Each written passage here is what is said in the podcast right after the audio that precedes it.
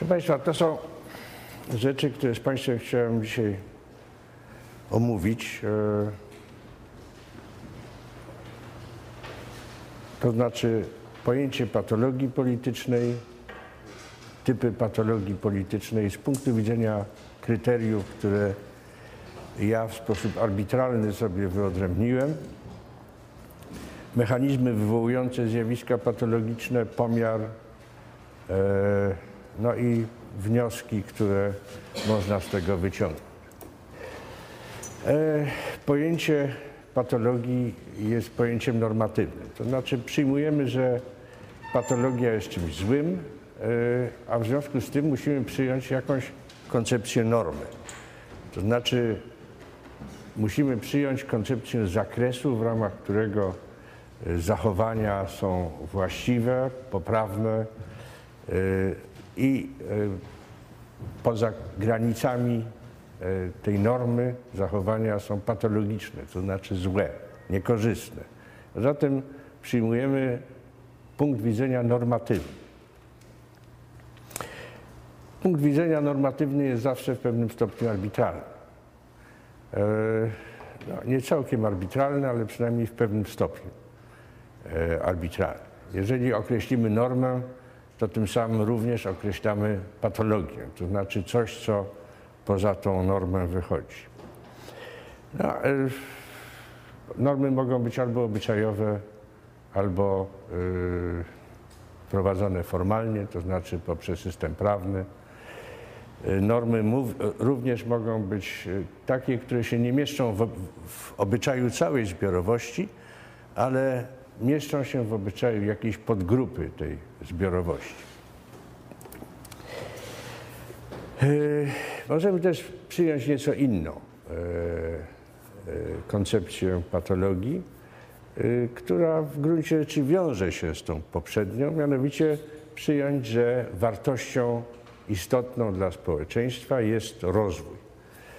Wartością istotną, ponieważ od tego, czy we współczesnej, we współczesnym świecie społeczeństwa rozwijają się, zależy ich los i jak się rozwijają, prawda? Mamy cały szereg w tej chwili państw, które nazywają się państwami upadłymi. To znaczy społeczeństw, które nie są w stanie stworzyć funkcjonujących instytucji politycznych. No, przykładem, proszę Państwa, jest Somalia. Somalia nie ma żadnego państwa, prawda? Są tam piraci, są tam jakieś klany, które ze sobą walczą i próba stworzenia takiego państwa przy pomocy czynnika zewnętrznego, czy to y, próba y, amerykańska za czasów jeszcze prezydenta Reagana chyba, czy, czy, czy może Busha, już nie pamiętam dokładnie, czy próba taka przy pomocy wojsk etiopskich się skończyła fiaskiem. Prawda? Y, no, innym przykładem może być sytuacja ekonomiczna Grecji. To oczywiście nie jest państwo upadłe, ale to jest państwo, które doprowadziło do upadku gospodarki. No a zatem można powiedzieć, że, y, że tym, co jest patologią z punktu widzenia polityki już, to jest źle fun funkcjonujące państwo. Bo państwo, które nie jest w stanie zrównoważyć budżetu, no, przynajmniej w, w jakichś rozsądnych granicach, no bo w tej chwili, jak Państwo mogą się przekonać łatwo, e, wszystkie państwa, e, prawie wszystkie mają budżet niezrównoważony, to znaczy mają większy lub mniejszy e, deficyt budżetowy, większy lub mniejszy dług publiczny. No ale samo pojęcie rozwoju jest dosyć trudne do zdefiniowania. Możemy rozwój mierzyć osiągniętym poziomem dochodu narodowego, możemy rozwój mierzyć w sposób mniej precyzyjny, ale myślę, że nie mniej istotny z punktu widzenia potencjału organizacyjnego społeczeństwa, znaczy zdolności systemu instytucji społecznych do rozwiązywania problemów, które przed tym społeczeństwem się pojawiają. No, oczywiście, proszę Państwa, jeżeli przyjmujemy punkt widzenia właśnie ściśle ekonomiczny, to między rozwojem ekonomicznym mierzonym y, zdolnością do, generowa- do generowania wzrostu gospodarczego, a y, różnymi wartościami społecznymi mogą następować konflikty. No i oczywiście y, wtedy patrzymy na instytucje jako na mechanizmy rozwiązywania tych konfliktów. E, No i wreszcie, proszę Państwa, są takie sytuacje graniczne, kiedy e, patologia jest pojęciem względnym, o czym będziemy jeszcze mówić. Wreszcie, e, skoro mówimy o normach w życiu politycznym, no to musimy przyjąć jakąś koncepcję interesu ogólnego. Podczas egzaminów w ubiegłym semestrze na pytanie o interes ogólny mniej więcej połowa studentów odpowiedziała mi, że nie istnieje nic takiego jak interes ogólny. Otóż ja Państwu podam jeden przykład, e, który pokazuje, że interes ogólny jako pojęcie może mieć sens. Mianowicie pod koniec lat 60. e, w, e, w jednym z pism amerykańskich ukazał się artykuł Gareta Hardina, profesora Uniwersytetu Nowojorskiego pod tytułem Tragedia wspólnego pastwiska. Otóż e, przykład, który tam jest opisany, jest, jest taki. Jest wspólne pastwisko i są farmerzy, którzy z tego pastwiska korzystają. Każdy z tych farmerów ma krowy. E, Dochód każdego z farmerów zależy od tego, ile krów na tym pastwisku wypasa. Zatem każdy z nich, e, działając racjonalnie, stara się zwiększyć stado, które na tym pastwisku wypasa. No ale pastwisko, proszę Państwa, ma ograniczoną zdolność reprodukcji, prawda? To znaczy po przekroczeniu pewnej wielkości stada, to pastwisko nie jest w stanie regenerować tego, co stanowi istotę jego, to znaczy nie jest w stanie odbudowywać zasobów trawy, które tam są. A zatem pastwisko zaczyna jałowieć. Z punktu widzenia interesów e, tych farmerów oznacza to, że ich racjonalne działania doprowadziły do sytuacji patologicznej. To znaczy oni po prostu tracą e, swoje, e, tracą możliwość przeżycia prawda, w, rama, w ramach tego środowiska, ponieważ pastwisko zostaje zniszczone. To znaczy racjonalne działania jednostek mogą w pewnych sytuacjach prowadzić do załamania się tego, co jest ich wspólnym interesem. E, A zatem, proszę Państwa, można mówić o tym, że istnieje taki interes zbiorowości, który jest niezależny od racjonalnie pojmowanych interesów poszczególnych jednostek. No i na tym, proszę Państwa, się zatrzymam, bo oczywiście wtedy, kiedy zaczynamy ten interes ogólny definiować, to jak mówił e, generał Wieniawa Długoszowski dawno, dawno temu, prawda, e, kończą się dowcipy, zaczynają się schody, prawda? To znaczy pojawiają się realne trudności, ponieważ każde zdefiniowanie interesu ogólnego powoduje, że jedne grupy tracą, a inne zyskują. To znaczy wtedy musimy już wprowadzać pewną, pewien element negocjacji do pojęcia interesu ogólnego. Ja, proszę Państwa, y, uprościłem sobie zadanie.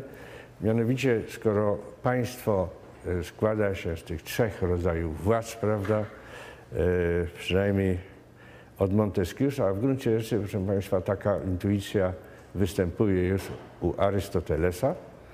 Jeżeli państwo, y, na państwo składa się władza wykonawcza, ustawodawcza i, e, i e,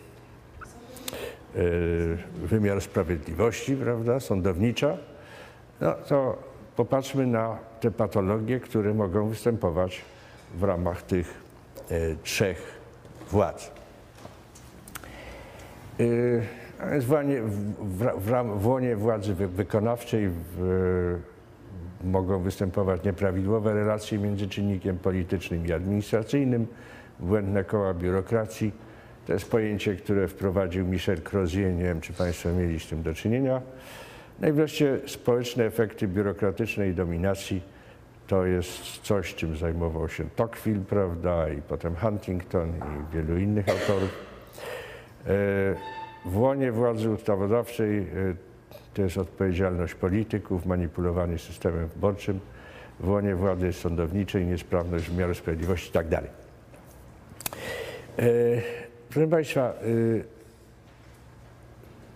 to oczywiście są tematy, które można tutaj bardzo pobieżnie, pobieżnie omówić. Przy czym mówimy tutaj o jednym zagadnieniu, to znaczy o jednym systemie politycznym, to znaczy o systemie demokratycznym.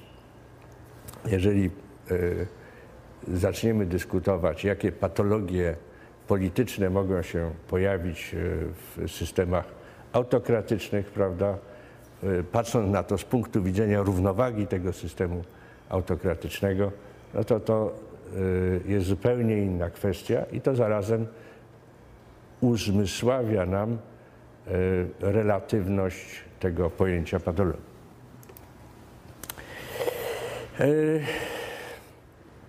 Proszę Państwa, przede wszystkim ja chciałbym Państwu zaproponować pewien punkt widzenia na relacje między polityką i administracją. To znaczy, polityka i administracja to są dwie różne sfery funkcjonalne. No i y, pierwsza różnica, która między nimi występuje, to jest różnica w mechanizmach rekrutacji. W jaki sposób rekrutujemy y, urzędników do. Przepraszam, jeżeli Państwo pozwolą, to ja wstanę, żeby rozprostować nogi.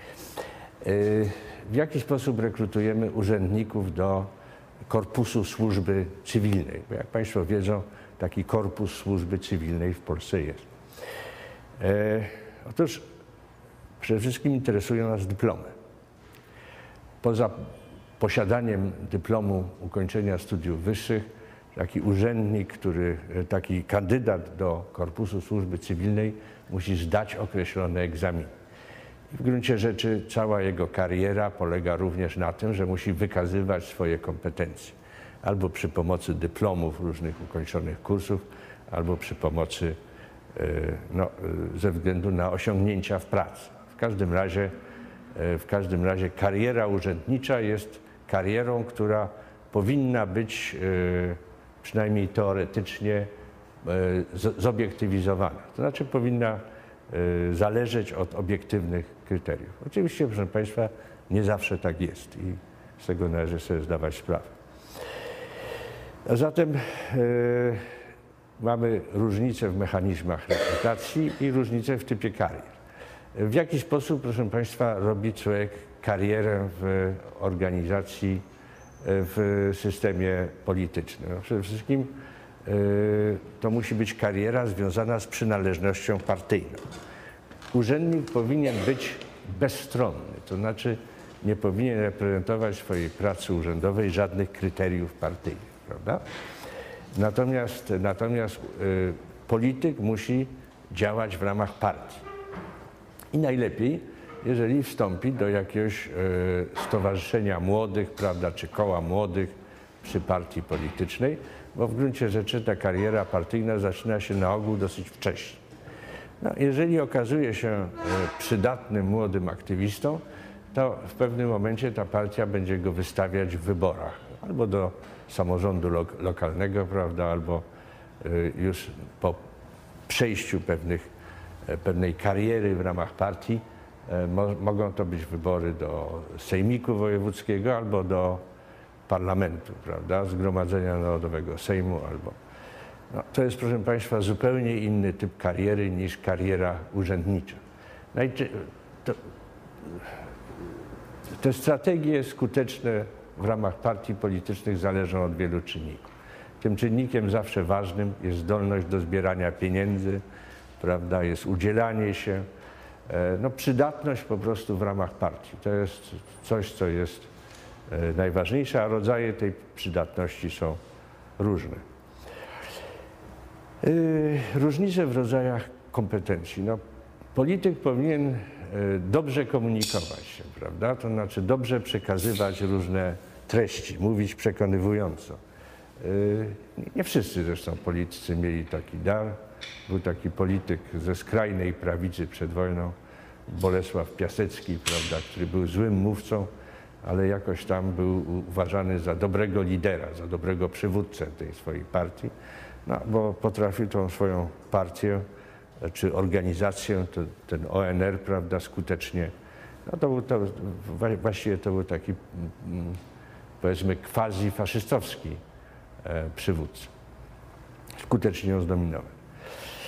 Y, Następnie między administracją i polityką występują różnice w horyzoncie czasowym.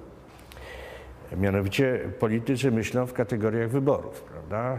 Y, No, cała teoria polityki gospodarczej państwa, jaka się pojawiła w latach 60., była oparta na tym, że y, polityka gospodarcza państwa będzie zależeć od tego, jak blisko są wybory. Prawda? To znaczy partia, która rządzi, będzie usiłowała y, rozkręcać koniunkturę przynajmniej na kilka miesięcy, prawda, żeby, żeby przekonać wyborców, że jest to partia, która w sposób odpowiedzialny kieruje gospodarką. Oczywiście, proszę Państwa, żadna partia nie kieruje gospodarką. Gospodarka ma charakter cykliczny.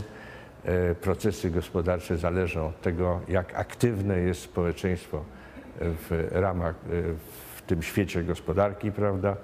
No, zależą również od tego, e, jak przebiega cykl gospodarczy, prawda? No i oczywiście, jak to się mówi, prawda, last but not least, zależą również od polityki gospodarczej państwa. To znaczy państwo, które prowadzi nieodpowiedzialną politykę, może na tą gospodarkę wpłynąć w sposób negatywny. No a zatem, jeżeli tak jest, jeżeli mamy do czynienia z dwoma, z, z dwiema sferami funkcjonalnymi, którzy, które w różny sposób operują, no to musimy po prostu dążyć do tego, żeby administracja miała autonomię, ale żeby ta autonomia nie była nadmierna, ponieważ e, wtedy, kiedy jest nadmierna, to mamy do czynienia z biurokratyzacją państwa i to ma swoje negatywne konsekwencje, prawda? Z drugiej strony, jeżeli partie polityczne w sposób nadmierny e, kolonizują e, administrację, no to mamy do czynienia z przewagą tych kryteriów w ramach administracji, które są właściwe dla polityki. No i wtedy oczywiście mamy to wahnięcie w drugą stronę. No, e, kilka lat temu, proszę Państwa, jeden z polityków zapytał mnie, jak można poprawić administrację w Polsce. Odpowiedziałem mu, że trzeba wyrzucić partię z administracji, bo ta penetracja partyjna administracji jest nadmierna. Na co usłyszałem odpowiedź, proszę Pana, to się nie da zrobić. Co my zrobimy z naszymi działaczami? No, bardzo często właśnie działacze partyjni byli i w dalszym ciągu są lokowani właśnie w administracji, prawda? Y, Była taka y, wicemarszałek Senatu, pani Wiśniewska z Samoobrony, której y, córka natychmiast po skończeniu jakiegoś licencjatu miała dostać stanowisko dyrektora generalnego w jednym z ministerstw. E, Matka mówiła, że córka jest bardzo zdolna. No, y, ja nie kwestionuję tego, nie znałem tej córki, nigdy nie miałem do czynienia z matką, e, ale proszę Państwa, powstał wtedy szum i premier, już nie pamiętam który, to był chyba Kaczyński, zdecydował, że jednak ta córka nie może zostać dyrektorem generalnym tak od razu. No, być może już jest, chociaż skoro matka straciła straciła stanowisko, to, y, to zapewne, zapewne y, już ta córka jednak tak wysokich stanowisk nie zajmuje. To są, proszę Państwa, y, patologie biurokracji, które wyróżnił Michel Crozier. Jak Państwo może wiedzą, no, cała dyskusja o biurokracji w XX wieku zaczęła się od prac Maxa Webera. Ja strasznie przepraszam, ja nie wiem, co Państwo wiedzą, a czego Państwo nie wiedzą. W związku z tym ja być może powtarzam rzeczy, które Państwo doskonale znają.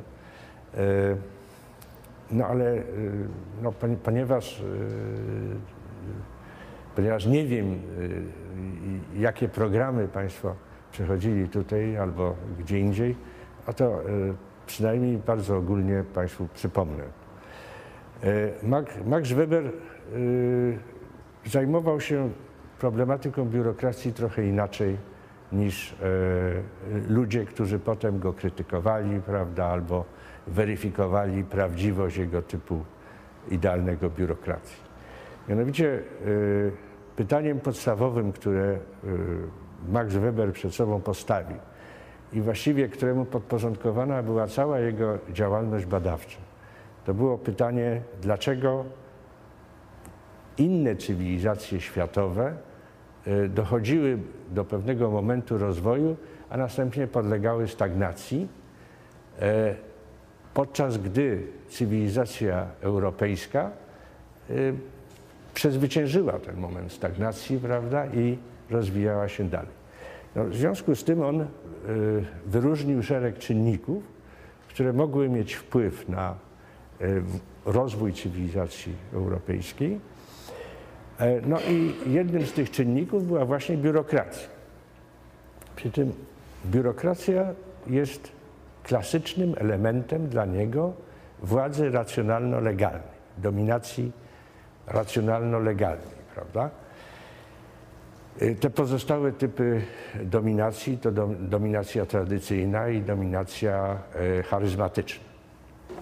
Otóż na czym polegała ta biurokracja weberowska. Właśnie na tym, że wszystkie zachowania w ramach administracji są opisane przez przepisy. Administracja ma charakter scentralizowany. Cele administracji są określone i środki, e, przy pomocy których środki organizacyjne, przy pomocy których te cele są realizowane, e, są w sposób Y, logiczny, podporządkowane tym celom, a zatem organizacja osiąga pewną sprawność. Wszystko się odbywa na zasadzie przepływu dokumentów, to znaczy każda decyzja, każde działanie administracyjne jest dokumentowane i te dokumenty są zbierane, a zatem y, organizacja posiada pamięć organizacyjną. No, tak mniej więcej to wyglądało. Y, urzędnicy są urzędnikami pełniącymi zawód urzędników, prawda? E, co odróżnia e, urzędników biurokracji od urzędników feudalnych na przykład. Otrzymują zapłatę za swoją pracę, e, nie są właścicielami środków swojej pracy i tak dalej, i tak dalej. Można to wymieniać bardzo długo, te cechy, które, które Weber znalazł w administracjach europejskich, które różniły je od innych. Y, jeżeli porównamy administrację europejską z administracją na przykład w cesarstwie chińskim, no to tam również mamy, y, tam również mamy y, egzaminy. Z tym, że o ile egzaminy w administracjach europejskich dotyczyły kwalifikacji profesjonalnych, biurokratycznych, to egzaminy na e, te mandarynów, prawda, bo to był ten system mandarynatu, dotyczyły poezji, filozofii, e, no, e, estetyki, pisania ideogramów i tak. Czyli nie miały bezpośredniego związku z mm, pracą, jaką ten mandaryn wykonywał. Praca mandarynów polegała przede wszystkim na tym, że oni ściągali podatki. E, to była działalność bardzo opłacalna i e, stanowiska w e, tym poborze podatków były bardzo dobrze opłacane, ale nie były opłacane w sposób regularny. To znaczy ten mandaryn sam sobie brał część podatków prawda, i zużywał na swoje utrzymanie i utrzymanie swojej rodziny. No w związku z tym, proszę Państwa, jeżeli w jakiejś rodzinie, a rodziny chińskie e, liczyły sobie od kilku do kilkudziesięciu tysięcy osób, zdarzył się jakiś zdolny chłopak, prawda, to cała rodzina składała się na to, żeby go kształcić, po to, żeby, bo to była inwestycja rodzinna, prawda, po to, żeby ten chłopak, e, no bo to byli mężczyźni, prawda, zajął wysokie stanowisko w tej administracji, E, no i wtedy on z kolei mógł odpłacać tej rodzinie. E, no to, proszę Państwa, z racjonalnością e, biurokratyczną nie miało nic wspólnego. Natomiast to oczywiście zapewniało jedną rzecz, to znaczy dopływ środków do centrum e, dowodzenia, to znaczy do dworu cesarskiego.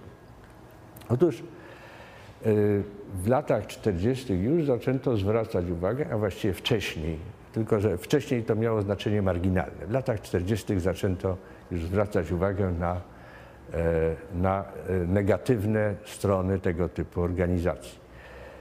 Był słynny artykuł Roberta Mertona na temat rytualizacji przepisów, to znaczy, że tak naprawdę przepisy nie służą rozwiązaniu problemów. Urzędnicy traktują przepisy jako tarczę ochronną, prawda? Jeżeli ja działam zgodnie z przepisami, to nikt mi nie może nic zarzucić. A zatem nie interesuje mnie duch przepisu, interesuje mnie wyłącznie strona formalna. To znaczy ja mogę się bronić przed moim zwierzchnikiem, powołując się na przepisy, prawda? I, i to jest ta to, co nie lubimy w organizacji biurokratycznej. Prawda? Jak mówimy o biurokracji, no to mówimy o tej mitrędzy biurokracyjnej, biurokratycznej, o tym, że ten człowiek, który nas obsługuje, patrzy wyłącznie na przepisy i nie interesuje go nasza sprawa. E, no, były również badania e, Guldnera, nad e, kopalniami, e, nad kopalniami. Znaczy, to, co go interesowało, to, to, jest, to, co on badał, jest nieważne. Ważne jest to, że on badał działalność wytwórczą i że e, zauważył, że robotnicy traktują normy produkcyjne jako maksimum i minimum tego, co oni muszą zrobić. Znaczy, jeżeli ktoś, któryś z tych pracowników przekraczał normy, to natychmiast był karany przez, przez swoje otoczenie. Zatem to była minimalizacja wysiłku do poziomu normy. E, no, e, w systemie socjalistycznym, proszę Państwa, to e, próbowano z tym walczyć, prawda? Przodowników pracy oznaczano. Był taki Stachanow, prawda, którego dawano za wzór wszystkim robotnikom, prawda, że oni powinni, że to jest ich patriotyczny i klasowy obowiązek, żeby przekraczali właśnie normy. No, z drugiej strony, proszę Państwa, znane jest to, że ci robotnicy, y, którzy przekraczali normy, byli tępieni przez swoich kolegów. Y, nie wiem, Państwo pewnie widzieli film Wajdy Człowiek z marmuru, prawda? Był taki właśnie tam przodownik pracy, któremu podano tą e, rozgrzaną cegłę, prawda? No to była właśnie, e, z jednej strony to była walka polityczna, prawda? Ale z drugiej strony to była właśnie walka przeciwko tym, którzy, którzy usiłowali przekraczać normy, a zatem narzucać e, pewien sposób działania w organizacji, który nie był akceptowany. Co do centralizacji decyzji, proszę Państwa, to w latach 40. E, Karol Marx, którego jeszcze wtedy nie interesowały bolączki kapitalizmu, tylko e, administracja e, pruska, napisał taki artykuł o sytuacji producentów wina w regionie Mozeli. No i tam e, były bardzo wysokie podatki, e, ci producenci wina bankrutowali, nie byli w stanie e, tych podatków spłacać. W każdym razie, co on tam zauważa? On zauważa, że w tej administracji przedstawiciele niższych szczebli administracyjnych zakładali, że ich zwierzchnicy mają wiedzę ogólną, a zatem, że kierują się interesem ogólnym państwa administracji. Z kolei ci zwierzchnicy y, zakładali, że y, ich podwładni mają wiedzę szczegółową, to znaczy mają wiedzę dotyczącą sytuacji. No ale ponieważ ci y, podwładni myśleli w kategoriach przepisów, a nie w kategoriach realnych problemów tych ludzi w regionie nadmozelskim, no a z kolei i w związku z tym informowali w taki sposób swoich zwierzchników, żeby zadowolić tych zwierzchników i żeby wywołać korzystne dla siebie reakcje, no to ci zwierzchnicy nie mieli e, wiedzy o tym, co się dzieje na dole, zatem ich wiedza ogólna była również wiedzą wadliwą, ponieważ była oparta na fałszywych informacjach. E, no i e, Marx tam pisał, że zwierzchnicy zakładali, że podwładni mają wiedzę szczegółową, podwładni zakładali, że zwierzchnicy mają wiedzę ogólną i tak obie strony wprowadzały się w błąd. Więc ten mechanizm hierarchii organizacyjnej przy, takiej, przy takim wysokim stopniu centralizacji decyzji działa wadliwie i powoduje do wypaczeń w sferze e, polityki państwa. Izolacja szczebli w hierarchii, no to w jakim stopniu ta, ten przykład prawda, z tym, e, z tym e, robotnikiem, który dostał tą rozgrzaną cegłę prawda, i sobie poparzył ręce, to pokazuje, że w takich e, właśnie scentralizowanych systemach poszczególne szczeble próbują realizować swoją politykę w stosunku do centrum. No i w związku z tym te szczeble starają się podtrzymywać lojalność w grze z władzą centralną.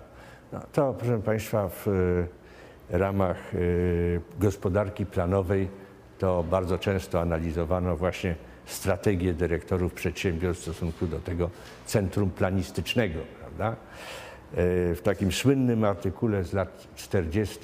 Friedrich Hayek pisze o wiedzy w społeczeństwie i zdolności różnych organizacji do wykorzystania tej wiedzy. I on wyróżniał dwa rodzaje wiedzy. Wiedza specjalistyczna, wiedza ekspertów i wiedza na temat warunków, miejsca i czasu.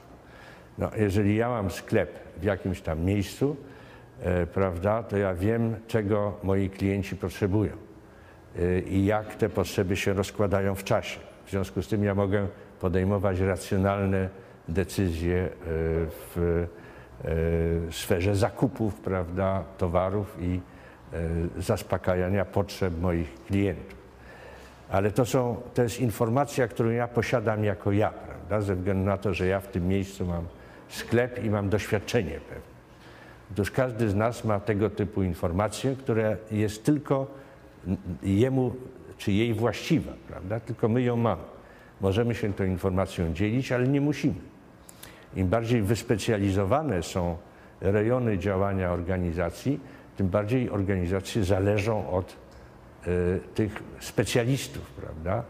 A w związku z tym zależą od ludzi, którzy mogą dzielić się swoją wiedzą, ale nie muszą. E, a zatem organizacje muszą się nastawiać na to, żeby pozyskiwać tą wiedzę. No a to ma, proszę Państwa, y, daleko idące konsekwencje dla struktur organizacyjnych. Przy czym ja nie będę o tym może e, mówił ze względu na to, że, e, że jednak mamy ograniczony czas, prawda? E, no i wreszcie, proszę Państwa, równoległe stosunki władzy. Ponieważ nie da się wszystkiego w organizacji przewidzieć, nie da się wszystkiego opisać przy pomocy przepisów, to zawsze pojawiają się jakieś sfery niepewności. I są ludzie, którzy kontrolują te sfery niepewności to znaczy, którzy mogą, ale nie muszą podjąć jakieś działania, które są ważne dla innych. I w związku z tym bardzo często jest tak, że człowiek na niezbyt wysokim stanowisku w organizacji ma bardzo dużą realną władzę, to znaczy może skutecznie wpływać na zachowania innych. E, no i wreszcie, proszę Państwa, konkluzja z tego jest taka, że e, organizacja biurokratyczna, zdaniem Croziera, to jest organizacja, która nie jest zdolna do adaptowania się e, do zmian w środowisku, a to ze względu na to, że obwód, błędy, informacja o błędach i poprawa przestaje funkcjonować. To znaczy organizacja traci zdolność uczenia się na błędach. E, a zatem e, posiada sztywność charakteryzuje się sztywnością i niezdolnością do adaptacji do środowiska. E, tutaj, proszę Państwa, jest e, e, to, do, czego dotyczy analiza Croziera, a przed nim Bertona, prawda, i innych autorów, to jest poziom mikro. Natomiast mamy tutaj poziom makro i ja Państwu przeczytam e, taką diagnozę Tocqueville'a z e, jego książki o starym ustroju i rewolucji. E, Mianowicie mm, y, administrację przeraża nawet najmniejsze niezależne ciało usiłujące powstać bez jej udziału. Przeszkadza jej każde, choćby najskromniejsze wolne stowarzyszenie, niezależnie od celu, jaki sobie stawia. A zatem, proszę Państwa, y, to prowadzi do upadku poczucia obywatelskiego. I y, y, Tocqueville pisze, że bardzo często sami rządzący ubolewają nad tym, że to poczucie obywatelskie, poczucie ludzi za dobro państwu, państwa upada, no ale właśnie to jest efekt tego, że mamy do czynienia z centralizacją, z próbą opisania wszystkiego przy pomocy przepisów i ze sztywnością, która powoduje, że obywatele czują się, przestają być obywatelami, prawda? Ludzie czują się wyobcowani w ramach własnego państwa. A y, Huntington zauważa w takiej pracy, jednej z pierwszych, prawda, takich ważnych jego prac, y, że z punktu widzenia wzrostu gospodarczego jedyną rzeczą gorszą niż społeczeństwo ze sztywną, nadmiernie scentralizowaną, nieuczciwą biurokracją jest społeczeństwo ze, sztywnie, ze sztywną, nadmiernie scentralizowaną, uczciwą biurokracją. Dlaczego? Otóż, proszę Państwa, e, dlatego, że e, społeczeństwo z e, nieuczciwą biurokracją jest w stanie jednak rozwiązywać pewne problemy ludzi. To znaczy, jeżeli my nie możemy sprawy oczywistej załatwić, to e, płacimy wtedy łapówkę, prawda? Oczywiście łapówki są rzeczą złą i co do tego nie ma żadnej wątpliwości. No ale, proszę Państwa, e, czasem łapówki są e, niezbędne do tego, żeby mogły funkcjonować przedsiębiorstwa. Kilka lat temu jeden ze znajomych prawników opowiadał mi, że przyszedł do niego właściciel firmy który e, kilka dni wcześniej e, miał wizytę e, ludzi, którzy przedstawili się jako przedstawiciele Urzędu Skarbowego i którzy zagrozili mu, że jeżeli nie wypłaci odpowiedniej sumy pieniędzy, to oni dadzą mu taki podatek, prawda, że on którego on nie będzie mógł e, w żaden sposób zapłacić. I on przyszedł do tego mojego znajomego prawnika, no i zapytał go, co on ma robić. Na co ten prawnik powiedział, no ja nie powiem panu, co pan ma robić, ja, pan, ja powiem panu, jaki pan ma wybór przed sobą. Znaczy sytuacja jest taka, że oni mają, mając pewną swobodę podejmowania arbitralnych decyzji, mogą panu taki wymiar, taki podatek y, dać. I, i oczywiście my będziemy z tym walczyć i y, sprawę wygramy, tylko że sprawę wygramy za 7-8 lat, a wtedy już pan nie będzie miał przedsiębiorstwa. E, w tej chwili to się zmieniło, ponieważ e, jeżeli taki podatek zostaje zakwestionowany, to egzekucja zostaje wstrzymana aż do wyroku sądu. No ale y, przedtem tak nie było i szereg przedsiębiorstw padło właśnie w wyniku takich działań. Przy czym ci urzędnicy podatkowi nie ponosili żadnych konsekwencji. Y, sprawa tego pana, już nie pamiętam, z Nowego Sącza, ten y, Optimusa właściciel, Kluski, prawda?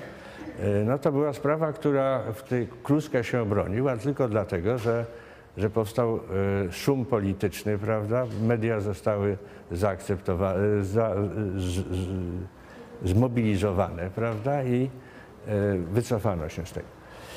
No, a więc, proszę Państwa, ta administracja nieuczciwa oczywiście jest bardzo, bardzo, potrafi być bardzo szkodliwa społecznie, E, no ale e, jest taka praca, proszę Państwa, e, Hernando de Soto, taki bardzo znany ekonomista peruwiański, który przeprowadził badanie, które polegało na tym, że on wziął zespół ludzi i zaczęli próbować zakład, założyć przedsiębiorstwo w Peru, przy czym szli zgodnie ze wszystkimi przepisami i, y, i nie płacili podatku, y, nie płacili łapówek.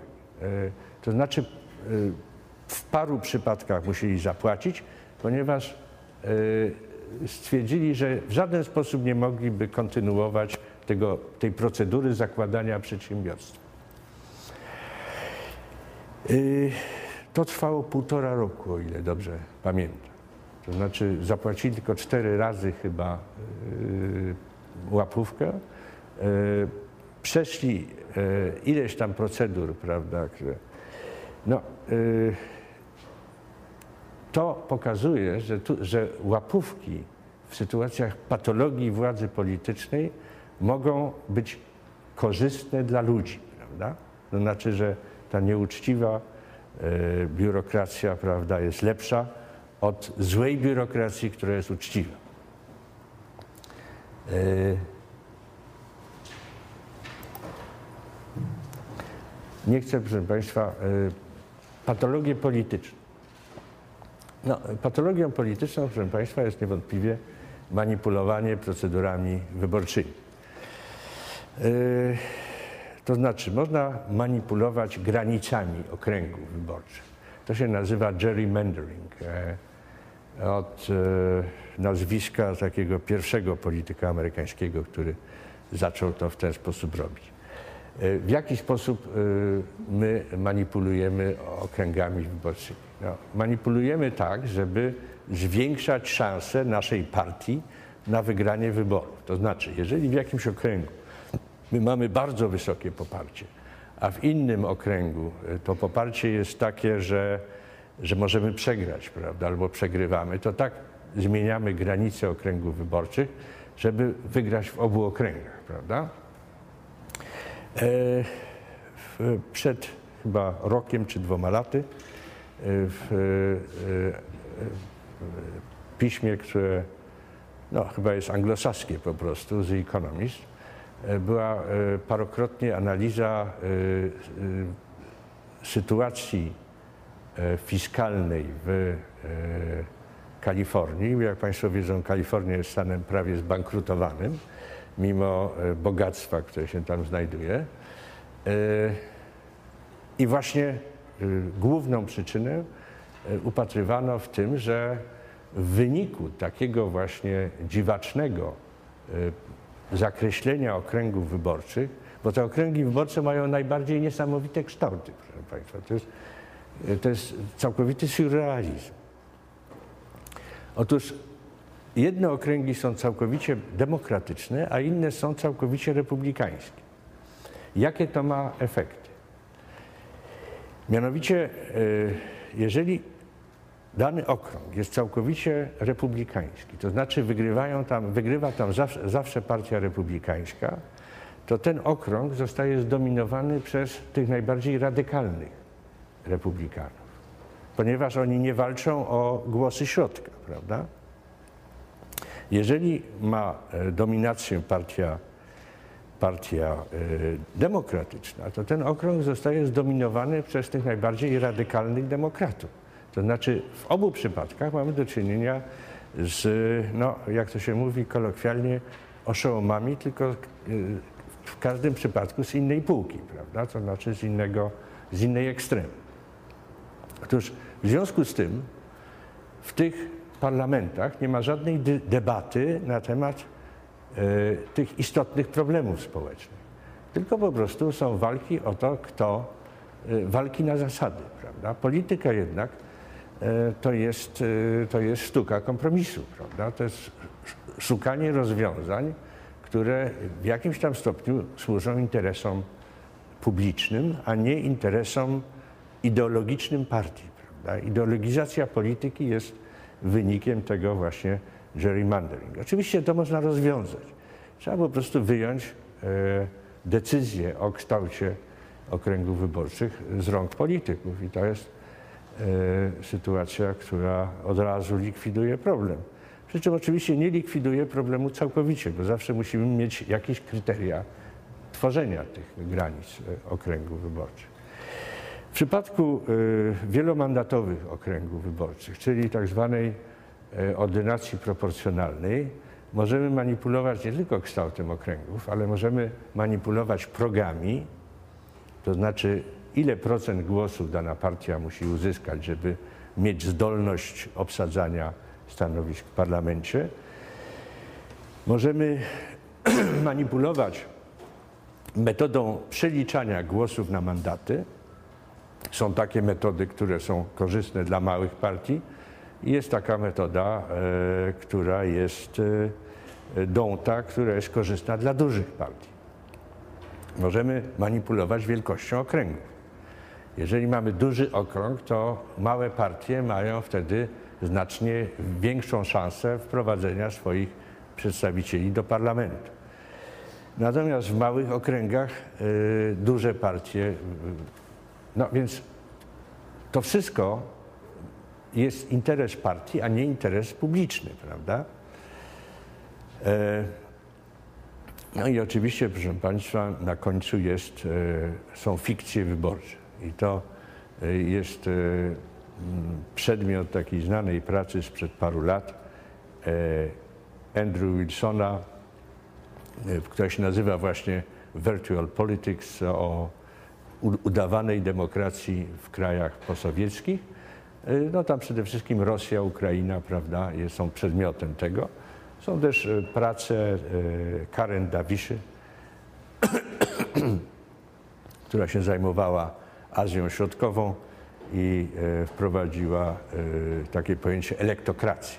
To znaczy, że ludzie wybierają, ale zawsze ci sami są wybrani, prawda? Stalin mówił, nie jest ważne jak ludzie głosują, ważne jest to, kto liczy głosy, prawda?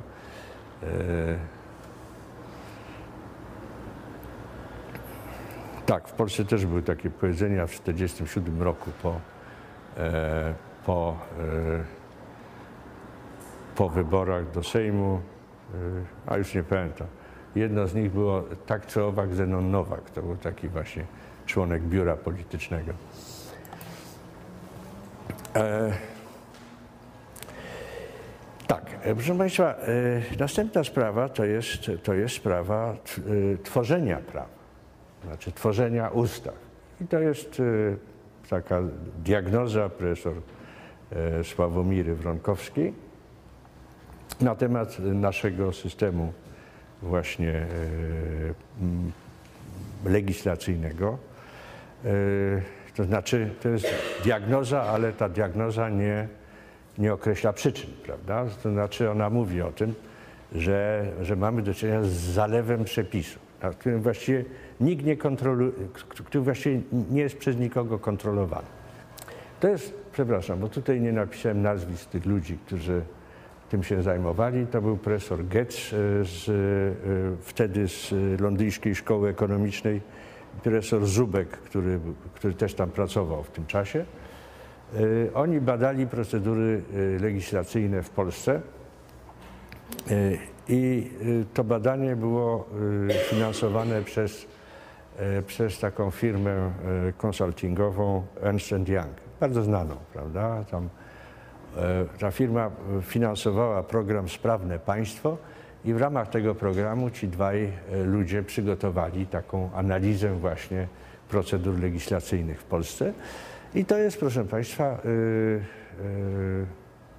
yy, yy, konstatacja Y, do której oni y, dochodzą. Dlaczego, dlaczego mnoży się u nas ustawy? No dlatego, że, że, to, że to jest możliwe. To znaczy, jeżeli coś jest możliwe, to można przyjąć, że to się pojawi. To znaczy, po prostu każdy problem, który się pojawia, na zasadzie zdecentralizowanej inicjatywy z danego ministerstwa jest przygotowywany jako projekt nowej ustawy. A ponieważ nikt tego nie kontroluje, e, poza tym, tymi ludźmi, którzy, którzy to inicjują, no to to, no to to wchodzi w ten tryb procedur legislacyjnych. No, przy czym, ponieważ nikt tego nie kontroluje, to bardzo łatwo różnym interesom Y, partykularnym przebić się do tej ustawy i wprowadzać tam na różnych etapach, czy to na etapie mm, porozumień międzyresortowych, czy to na etapie prac y, sejmowych i zmieniać tą ustawę w taki sposób, że y, w pewnym momencie ta ustawa, kiedy już zostaje przyjęta, nie załatwia tego, co miała załatwiać. W związku z tym każda z tych ustaw podlega noweli, licznym nowelizacjom i w końcu po paru latach przygotowuje się nową ustawę, która ma zastąpić tą poprzednią. Jest to, proszę Państwa, sprzeczne z całą sztuką legislacyjną, no bo ta sztuka polega na tym, żeby ustawa, która zostaje przyjęta, jednak działała przez dłuższy czas i nie podlegała takim, prawda, ciągłym y, zmianom. Y, Proszę Państwa, y, pomiar patologii to oczywiście y, zależy od tego, jakiego typu patologię y, badamy. Ja Państwu pokażę y, tutaj tylko właściwie jeden taki pomiar, a y, bardzo krótko omówię y, pozostałe. Y, To znaczy pokażę Państwu y, coś, co Państwo pewnie znają. skądinąd. To jest, y, to jest wskaźnik y, Transparency International. Taki wskaźnik jest co roku pu- publikowany. Ten wskaźnik całkowicie czysty kraj, to znaczy kraj bez korupcji, to jest kraj, który miałby 10 punktów. Kraj, który jest najbardziej skorumpowany, to zaraz zejdziemy do tego. To jest właśnie Somalia, prawda, która, e, która ma prawie jeden punkt. Jeden punkt to znaczy kraj, w którym właściwie nie mamy do czynienia z żadną administracją uczciwą, tylko, tylko z samą korupcją, prawda? E, W jaki sposób to się, e, to się robi? Ta, ta miara jest oparta na, e, e, na ocenach e, ludzi, którzy mają do czynienia z danym krajem. Na ogół są to cudzoziemcy, którzy pracują w firmach międzynarodowych, w międzynarodowych firmach prawniczych, w bankach międzynarodowych a także cudzoziemcy mieszkający w danym kraju. Chodzi, chodzi o cudzoziemców, żeby oni mieli pewien, e, pewną możliwość porównywania, prawda, i żeby y, mieli względnie obiektywny punkt widzenia. Y, No i tutaj mają Państwo y, informacje nie tylko o, tej, o tych średnich z tych różnych badań, ale, ale również o maksimum i minimum oceny i, i, i również no, miary statystyczne, które, które mogą nam pozwolić mieć zaufanie do, do tych miar. Jak Państwo widzą, y, tutaj mamy y, w tej czołówce mamy kilka krajów, e, ze, właściwie wszystkie kraje, kraje skandynawskie są w tej, w tej grupie naj, najmniej skorumpowanych krajów. E, Są tam również dwa e, miasta państwa azjatyckie, to znaczy Singapur i e, Hongkong. Przy czym e, Si- Singapur i Hongkong e, to były miejsca, które były wysoce skorumpowane jeszcze w 50. i 60. latach. To pokazuje, że można jednak dosyć skutecznie przy, przy pomocy różnych metod tą korupcję ograniczyć. E, Z krajów pokomunistycznych najwyżej mamy Estonię i Słowenię na 27 miejscu. E, Polska e, przechodziła dosyć dziwne e, losy w zakresie tego, tej miary, mianowicie w 1996 roku, kiedy trzy kraje pokomunistyczne były brane pod uwagę, Polska była najmniej skorumpowana, to znaczy była mniej skorumpowana niż Czechy i ten wskaźnik korup- ko- korupcji był, był znacznie korzystniejszy dla Polski niż dla Czech i Węgier. I od tego czasu myśmy do dwa- 2005 roku spadali. Jeżeli mieliśmy 5,6 punktów w 1996 roku, to w roku 2005 mieliśmy już 3,4 punkta i od tego momentu sytuacja zaczęła się poprawiać i w tej chwili jesteśmy e, dosyć korzystnie sytuowani, mianowicie gdzieś powinniśmy być, gdzieś powinniśmy być na poziomie pięciu punktów. Tak, jesteśmy na poziomie pięciu punktów. Czyli właściwie po Estonii i Słowenii y, zajmujemy trzecie miejsce przed Czechami, Litwą, y, Węgrami. Słucham? Węgry są, tak, tak, przepraszam, czwar, tak, tak, tak. Słucham? No, Malta nie jest pokomunistycznym krajem. Znaczy, znaczy, y, y, z, tej bardzo niekorzystnej sytuacji, bo byliśmy y, wśród, krajów Unii Europejskiej, byliśmy tylko mniej skorumpowani od Bułgarii i Rumunii. Z tej bardzo niekorzystnej sytuacji wyszliśmy jednak na nieco lepiej. Oczywiście można się zastanawiać nad przyczynami tego i jak trwały będzie ten, y, ta, będzie ta, ta poprawa. No ale to już y, na ten temat nie będę spekulował, bo jesteśmy w okresie przedwyborczym. Nie chciałbym tutaj wpływać, mimo że. Znaczy mógłbym różne hipotezy Państwu przedstawić, ale, ale nie chciałbym się w to bawić. E, Czy uznaje Pan, że te badania są obiektywne na podstawie wywiadu? E, No więc zaraz, zaraz, e, zaraz może. e, O, przepraszam bardzo. E, Tak, e, więc oczywiście to e, się opiera na, e, to się opiera na, e, e, na e, subiektywnych ocenach. Ale problem polega na tym, że te subiektywne oceny e, że te wyniki uzyskiwane przy pomocy różnych metod, bo tutaj nie ma żadnej, e, żadnej obiektywnej metody, e, znaczy takie, zaraz ja przejdę do tych metod stosowanych przez Bank Światowy. E, No, e, gdy pan na przykład e, brał pod uwagę materiały sądowe, to mogłoby się okazać, że y, korupcja w Nowej Zelandii jest wysoka, ponieważ tam były cztery procesy na przykład w ciągu ubiegłego roku o, o, o korupcję, a korupcja w Nigerii jest niska, ponieważ tam nie było żadnego procesu o korupcję, prawda? Y, Czyli, czyli ta miara w ogóle y, jest nieprzydatna. Owszem, może Pan zastosować te metody Banku Światowego. Bank Światowy próbował mierzyć korupcję administracyjną, y, pytając przedsiębiorców o procent y, zysku, jaki muszą przeznaczać na łapówki.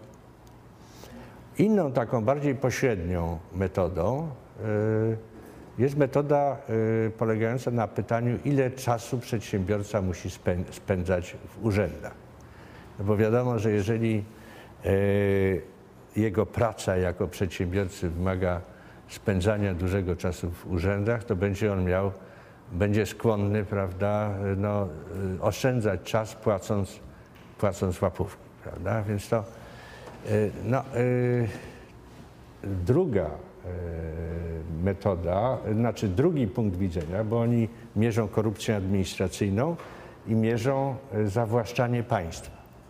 To znaczy wpływ grup interesów wewnętrznych w ramach państwa czy zewnętrznych, sektorowych na e, ustawy.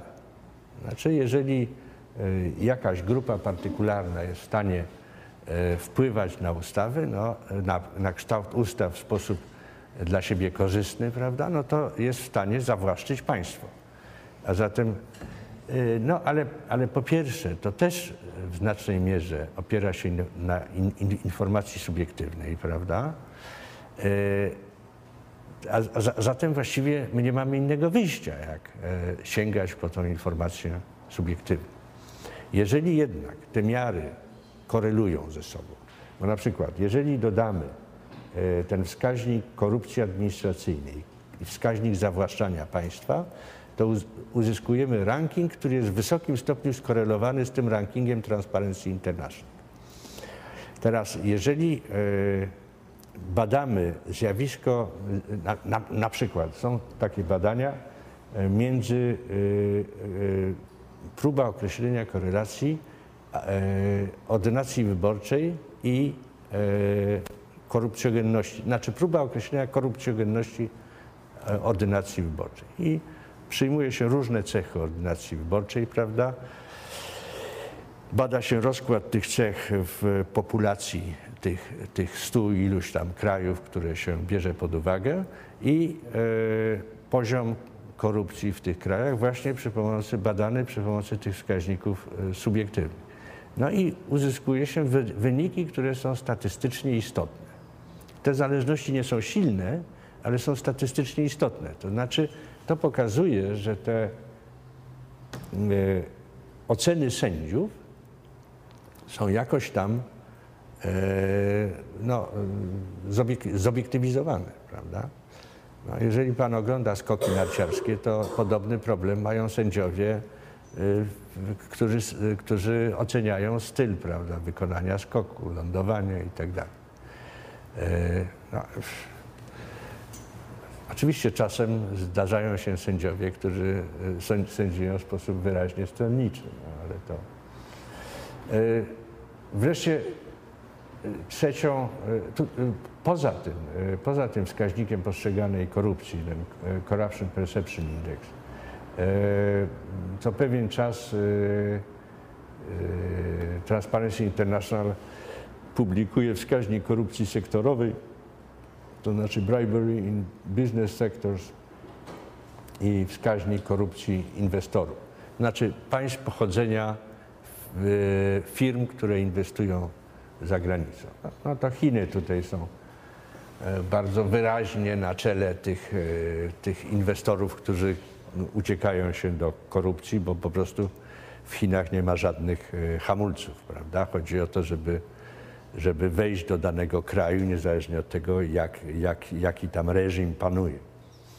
E, W przypadku na przykład e, Stanów Zjednoczonych e, mamy tam mm,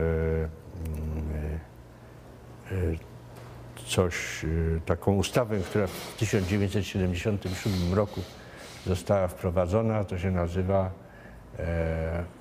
Foreign Officials. No, e, już nie, nie, nie pamiętam, jak ona się nazywa. W każdym razie jest to ustawa, która e, mówi, że, że pracownicy międzynarodowych korporacji, którzy korumpują urzędników innych państw, odpowiadają przed sądem amerykańskim tak, jakby korumpowali urzędników amerykańskich. To, było w, to był wynik takich skandali korupcyjnych, które, gdzie Lockheed e, płacił łapówki chyba e, premierowi Japonii, prawda? e, No więc w momencie, kiedy to wyszło, to ta ustawa została przeprowadzona. E, W latach, e, późnych latach 90. OECD przyjęło taką dyrektywę dla wszystkich państw członkowskich OECD. No i ta dyrektywa została przyjęta przez te, przez te kraje, także w Polsce teoretycznie rzecz biorąc również taka, tak, takie prawo obowiązuje. Czyli y, jeżeli polski przedsiębiorca przekupi na przykład urzędnika kazachskiego i jemu się to udowodni, to powinien odpowiadać przed polskim sądem tak, jakby przekupił urzędnika w Polsce. No, y, dotąd nie było takich procesów. Bank Światowy y, zrobił właściwie jedne takie badania, w których mierzył korupcję administracyjną i zawłaszczanie państwa. Te badania nie były już powtarzane, ale dosyć regularnie Bank Światowy przeprowadza badanie pomiaru jakości rządzenia i, y, i to jest też, proszę Państwa, y, właściwie przy pomocy metod uznaniowych określane. Pierwszą, i, to jest właśnie sześć wskaźników tej, tej jakości rządzenia. Ja to napisałem po angielsku, dlatego że, y, że właściwie przetłumaczenie tego voice and accountability na podobnie zgrabną formułę jest niemożliwe. Co to znaczy voice? To jest wpływ opinii publicznej na funkcjonowanie państwa, a accountability to jest rozliczalność, to znaczy odpowiedzie, e, to jest e, zdolność e, społeczeństwa e, i różnych instytucji kontrolnych do rozliczania urzędników publicznych, to znaczy do wymuszania odpowiedzialności za podejmowane decyzje. E, Druga miara to jest miara stabilności politycznej i braku, braku przemocy w polityce wewnętrznej, miara skuteczności rządu, miara jakości regulacji. To znaczy jak, e, jak e, e, pod względem jakości przygotowywane są regulacje dla sfery prywatnej, prawda, dla sektora prywatnego, bo to, to dotyczy funkcjonowania rynku. Rządy prawa, mm, no i kontrola korupcji. To są te sześć wskaźników, które są łączone razem w jeden, e, w jeden wskaźnik syntetyczny. Względnie można je traktować rozdzielnie. No, Polska y, kształt, y, plasuje się na tych wskaźnikach. No, być może to się poprawiło teraz. Sprzed, przed trzema laty na ta miara, y, no to byliśmy lepsi od Bułgarii i, i, i, i Rumunii. Ta cena jakości rządów, a jakości rządzenia nie była dla nas specjalnie korzystna.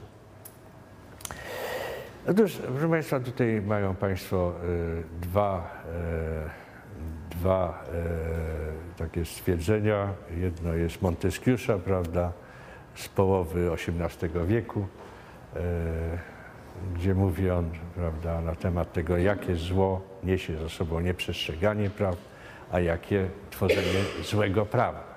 No, y, trzeba powiedzieć, że, y, że, że ten problem u nas jest problemem ważnym, to znaczy problem właśnie jakości prawa. Jan Stefanowicz to jest taki znany adwokat specjalizujący się w sprawach skarbowych.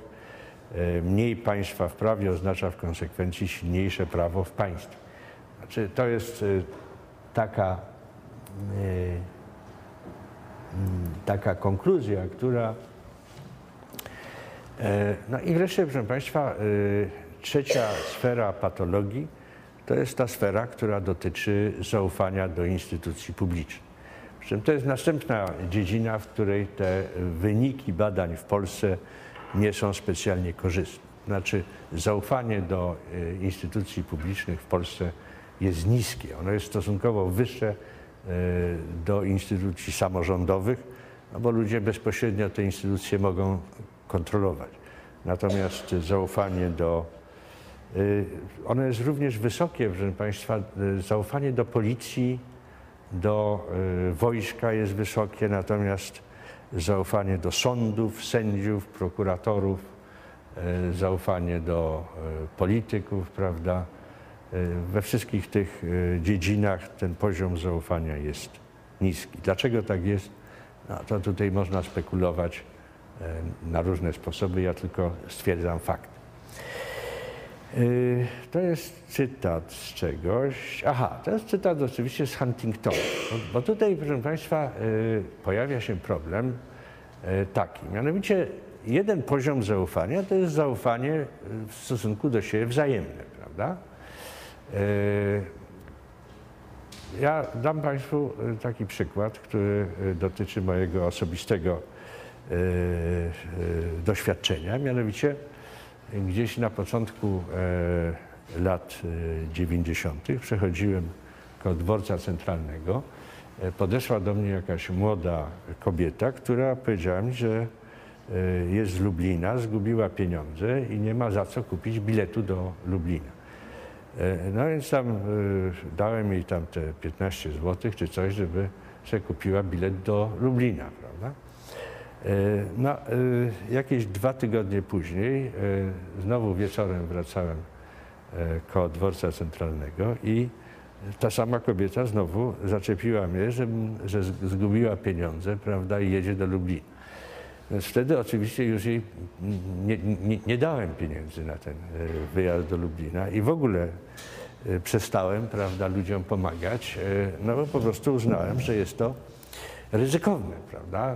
Z jednej strony należy, ludziom pomagać w nieszczęściu, no ale z drugiej strony nie jest przyjemne być takim jeleniem prawda, naiwnym. E, No, e, taki mój znajomy, który mieszka w Waszyngtonie, e, znaczy jego żona odebrała telefon z, ze stowarzyszenia, które zajmuje się pomocą rodzinom policjantów, którzy zginęli na służbie. Chodzi o Amerykę oczywiście. No i oni dzwonią do różnych ludzi, prosząc o wsparcie. No i ona tam y, jakieś wsparcia udzieliła i od tego czasu tam zaczęły przychodzić telefony z różnych organizacji, które y, właśnie no, w ten sposób pozyskują środki, y, działając na rzecz różnych szlachetnych celów. E, No więc ona już przestała wspierać te organizacje, już przestała w ogóle rozmawiać z tymi ludźmi, bo dowiedziała się, że istnieje rynek na y, y, tak zwane suckers lists. E, Sucker to jest właśnie jeleń. To są taki, tacy ludzie, których można doić, prawda? E, Więc te organizacje, które działają na rzecz szlachetnych celów, handlują między sobą listami tych ludzi, którzy godzą się na to, żeby, żeby e, dawać pieniądze. No to oczywiście e, nie powoduje to jakichś, e, jakichś takich konsekwencji, żeby ludzie w ogóle nie dawali pieniędzy, no ale ludzie są ostrożni we wspieraniu tych. No więc, proszę Państwa, pytanie jest, jakie są jakie są czynniki, które, wspierają, które wpływają na zaufanie ludzi między sobą i zaufanie ludzi do instytucji publicznych. I no, e, pojawia się ten miękki czynnik, czyli na samym początku jest moralność, prawda? Ale my jesteśmy moralni wtedy, kiedy e, ta nasza moralność jest wzmacniana, prawda? Kiedy otrzymujemy sygnały z otoczenia, że e, inni ludzie również zachowują się w sposób e, zgodny z e, normami moralnymi. E, No, jeżeli ktoś z Państwa e, wyjeżdża z e, podporządkowanej ulicy i ktoś, kto jedzie ulicą z pierwszeństwem przejazdu, umożliwia Państwu włączenie się do ruchu, no to Państwo mają pewne poczucie wdzięczności, prawda, że ułatwiono Państwu życie i następnym razem, jak to Państwo jadą szosą z pierwszeństwem przejazdu i widzą Państwo, że ktoś ma trudności z włączeniem się do ruchu, to Państwo taką osobę wpuszczają, prawda. No ale jeżeli Państwo są na każdym kroku brutalizowani przez innych kierowców, prawda, no to, to Państwo również w pewnym momencie zaczynają e, sto- stosować zupełnie inną strategię poruszania się w takim e, ruchu e, na, najeździ.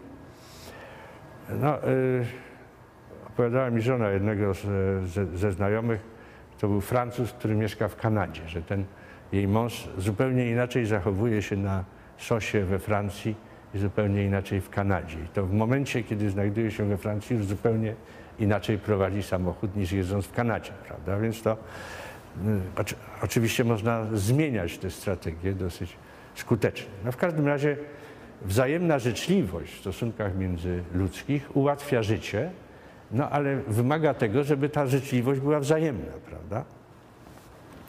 No i e, w związku z tym, jeżeli możemy mieć zaufanie do kogoś, że będzie się zachowywał w, określony sposób, to, to, y, to, to możemy przewidywać zachowanie, prawda? Znaczy, jeż- jeżeli nie jesteśmy karani za nasze błędne przewidywania, no to to wzmacnia naszą skłonność do tego, żeby przewidywać. No a e, przewidujemy dlatego, że pewne wzory zachowań są zinstytucjonalizowane. To znaczy, że przyjmują charakter instytucji, niezależnie od tego, czy one są instytucjami formalnymi, czy nie. No i wreszcie tutaj Huntington e, dochodzi do tego wniosku, że istnieje zależność między silnymi instytucjami politycznymi, a, a e, zachowaniem się ludzi. No i ja myślę, proszę Państwa, że ta e, właśnie młoda osoba, która chciała jechać do Lublina, prawda, a która zapewne zbierała pieniądze na narkotyki, prawda, E, no albo na jakieś inne cele, trudno powiedzieć, no to, to po prostu gdyby została zdjęta z ulicy, prawda, żeby gdy- gdyby ci żebracy, prawda, różni byli zdejmowani z ulicy, przy jednocześnie silnym e, e, wsparciu e, dla instytucji, które się zajmują takimi rzeczami, prawda, jak pomoc ludziom no, w, trudnych, w trudnych sytuacjach. Czy to instytucji pozarządowych, bo na ogół to jednak instytucje pozarządowe to robią. Jest taka znakomita instytucja w Poznaniu na przykład, która się nazywa Barka, nie wiem czy Państwo słyszeli o tym, która e, właśnie bierze ludzi z e, bezdomnych, daje im lokum, e, uczy ich zawodów, pomaga im zakładać przedsiębiorstwa, prawda, i zdobywać pieniądze uczciwą pracą. I ta barka ma bardzo duże efekty, prawda? Przyjeżdżają ludzie z całego świata uczyć się właśnie tych metod działania, które oni stosują. To. No, ale proszę Państwa, to nie jest organizacja biurokratyczna, to jest efekt działalności jednej rodziny, prawda? To znaczy mąż, żona i dzieci angażują się w to właśnie. W momencie, kiedy pojawił się problem bezdomności i bezradności ludzi, Polaków, którzy się znaleźli na rynku e, angielskim, to ta barka przy pomocy, przy wsparciu e, administracji brytyjskiej założyła swoją filię w Londynie, prawda? I, I starają się właśnie pomagać ludziom, którzy tam się znaleźli. E, Także e, pewne rzeczy można rozwiązywać bez e, no, takiej dobroczynności E, To są, proszę Państwa, to jest e, konstatacja z takich badań e, międzykrajowych, które prowadził Kenneth Newton. I e, ja tutaj stosuję, bo e, ta pani Norris ma imię, które w języku polskim niestety nie najlepiej brzmi. Mianowicie ona się nazywa Pipa Norris. No ale y, y, to, jest, to jest poważna osoba, więc y, proszę nie wnioskować na podstawie imienia. Y, Otóż ona na podstawie badań międzykrajowych stwierdziła istnienie związku między skłonnością ludzi do wzajemnego zaufania, prawda? Do zaufania obcym przede wszystkim. No bo tutaj y, jak mamy ludzi, znajomych, no to mniej więcej wiemy, komu można ufać, komu nie. Chodzi o skłonność do tego, żeby, żeby ufać ludziom obcym. Żeby zakładać, że ci ludzie zachowują się w dobrej wierze, prawda, wobec nas. E, No i y, y, tutaj oni stwierdzili w tych badaniach y, wysoki poziom korelacji między, zależność, między zaufaniem do instytucji publicznych e, i y, zaufaniem do, w takim zgeneralizowanym zaufaniem do, do swoich bliźnich. E, Dalsze badanie, które idzie o krok dalej, to było badanie Rothsteina i Stolle. E, Mianowicie oni jednak usiłowali stwierdzić zależność przyczynową. I oni stwierdzili, że jeżeli te instytucje, które, które y, nadzorują przestrzeganie prawa, to znaczy te instytucje, które tworzą prawo i egzekwują prawo, działają w sposób właściwy, to to podnosi wzajemne zaufanie do siebie ludzi. No a w związku z tym to, że tak powiem, określa kierunek zależności. Mianowicie y, dobre państwo y, tworzy dobre społeczeństwo, prawda? Natomiast złe państwo może psuć społeczeństwo i to jest ta teza, która y, w jakiś tam sposób wynika z tego, co tutaj z tych wyników badań, międzykrajowych badań statystycznych, które Państwu tutaj przedstawiłem.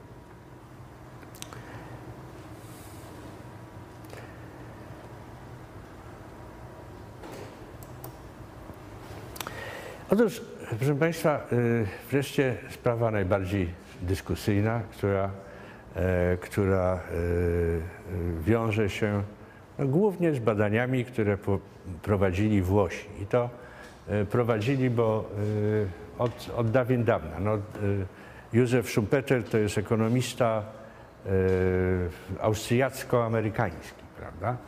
Y, autor takiej y, fundamentalnej pracy, która się nazywa Kapitalizm, Socjalizm, Demokracja. No i tam on formułuje taką teorię demokracji, która e, która kładzie nacisk na procedury i ko- ko- konkurencję e, w ramach systemu politycznego.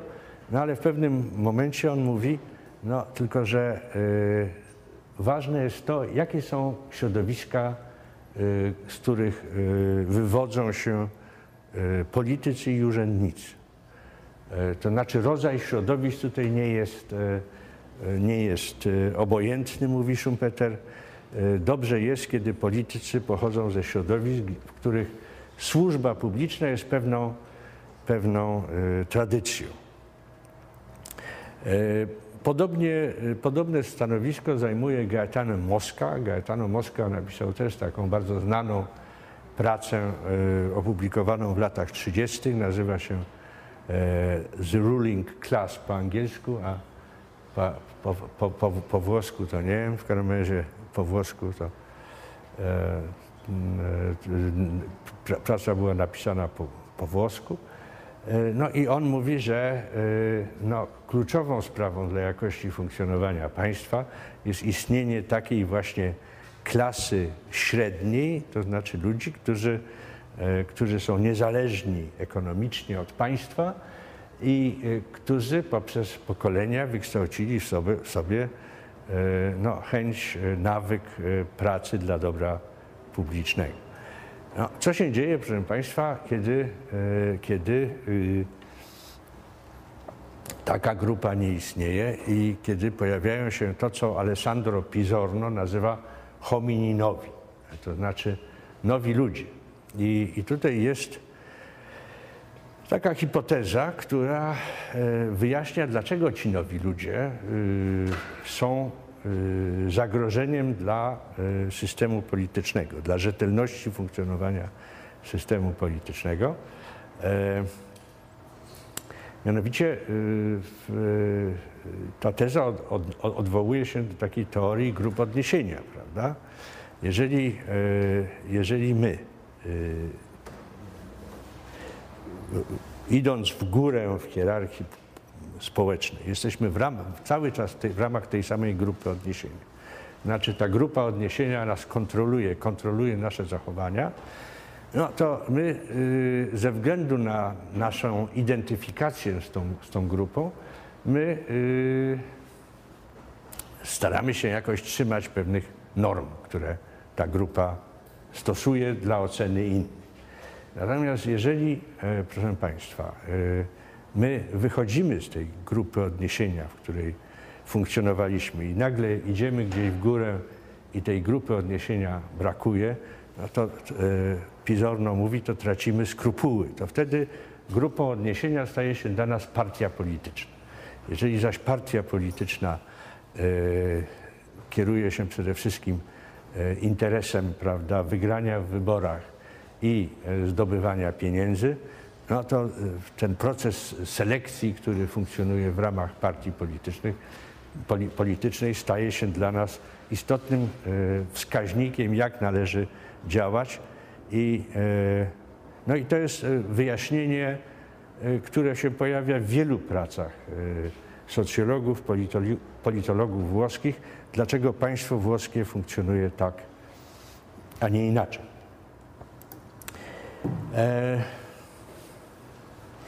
No to jest właśnie e, dalsza, e, jeszcze jeden cytat z tego Alessandro Pizorno, prawda?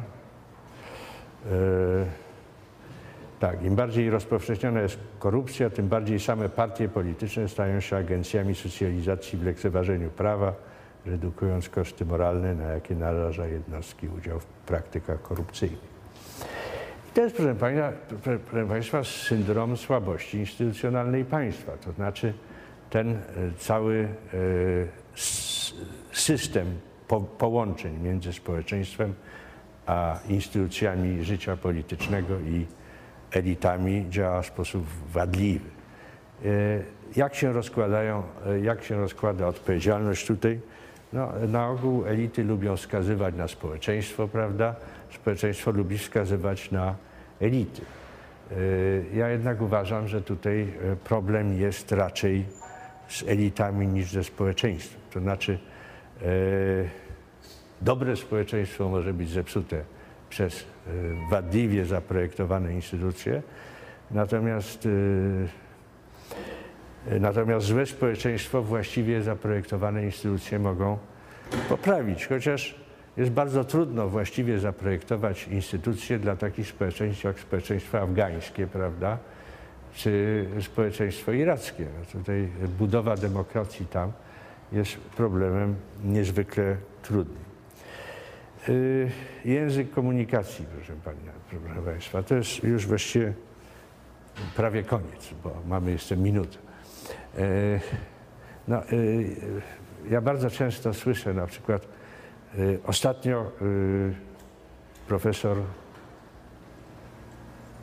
Czubin, no, jakiś taki psycholog społeczny, już nie pamiętam jego, jego nazwiska, komentował e, taką informację w wiadomościach telewizyjnych. Mianowicie e, m, spółdzielnia mieszkaniowa w Białymstoku, która nie mogła e, ściągnąć należności od sześciu e, czy sied- siedmiu rodzin, e, a te należności w niektórych przypadkach sięgały 50 tysięcy złotych, y, uciekła się do takiego środka, mianowicie wyłączyła dostęp tym rodzinom centralnie do programów telewizyjnych. Otóż trzy z tych rodzin natychmiast zapłaciły te należności, a cztery inne zaczęły negocjować rozkładanie tych należności w czasie. I teraz ten pan, y, ten psycholog społeczny mówi y, na to, że Polacy, że właśnie to pokazuje, że dla Polaków telewizja jest sprawą najważniejszą. Otóż, proszę Państwa, y, to było siedem rodzin na kilkaset rodzin, które y, mieszkają w tym osiedlu. Y, Na podstawie siedmiu, siedmiu takich przypadków nie można wyrokować o populacji nie tylko 700 rodzin, prawda, ale, ale całego 38-milionowego kraju, prawda? To, to jest właśnie e, e, niezdolność do e, dostrzeżenia różnicy między tak zwanym małym i dużym kwantyfikatorem. No ale tego typu zjawisk to ja, proszę Państwa, w komunikacji masowej u nas dostrzegam bardzo dużo. Mógłbym Państwu przytoczyć inne przykłady, ale niestety muszę Państwu podziękować, bo nasz czas, czas dobiegł końca. Dziękuję bardzo.